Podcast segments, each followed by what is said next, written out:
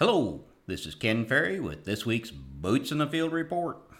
To start off with, I must say for you guys in the north that have experienced a severe flooding, man, our prayers and best wishes go out to you guys.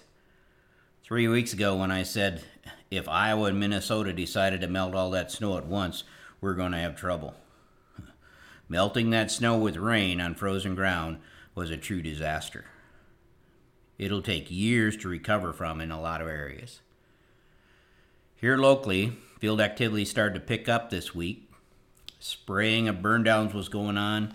Fertilizer was going on the wheat. Uh, some dry fertilizer going on the corn ground. Most of those guys catching some of that early morning crust to hold them up.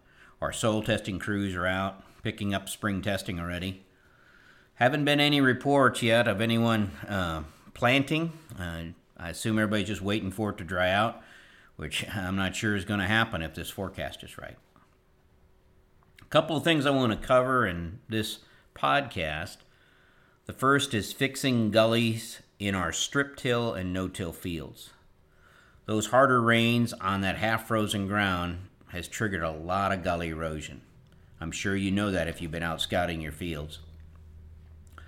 Farmers that do spring tillage, these will be filled in with that prep pass before planting. The problem is we have about as many in no till as we do tilled. Growers have been asking how do we fix these areas? Well, some fields we looked at, the rills are, aren't that deep, but they are enough to give the planter fits. A two inch rill will create a problem when trying to set your planting depth that a row cleaner can't fix. Some of these small ones can be fixed with a quick pass with a vertical harrow. Be careful not to put too much angle on your gangs if you have adjustable harrows. My recommendation would be use a soil finisher instead of one of the high speed disc to fix these shallow rills. High speed disc put in shallow horizontal layers. Remember, the shallower the layer, the more problems. Some guys are spring strip tilling and doing it without knives ahead of the planting. These tools will handle the small rills for the planter, making that planter pass successful but they will be leaving these rills in the field, and this does create some potential problems. We now have channels that will direct a peripheral flow of water uh, out of the field all year. So these two to three inch rills can become six to eight inches by fall.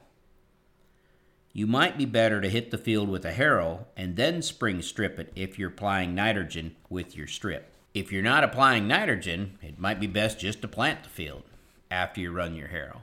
With the deeper rills, 4 to 6 inches deep, the only answer is horizontal tillage.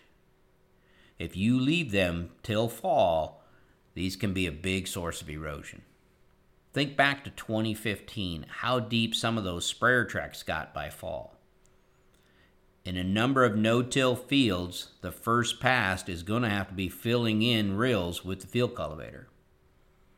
Will that put in a layer? Yes, it will, but it's your only option. As we fill in the rills, we might ask ourselves, is this a good place to put a waterway or at least a farmable waterway next fall? That is, when you seed oats or rye in the fall, and then spray it and plant through it next spring. This one would allow you to take out the layer you're going to put in this spring, filling them in, and get you back into vertical format. And if you make it a yearly thing, it'll also give you protection from this happening again.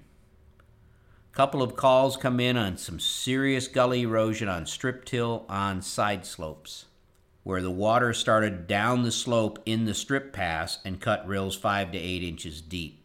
Tillage is going to be needed here too. A grower had asked, What if I move off the strip when I'm planting up the slope or down the slope and fix them next fall?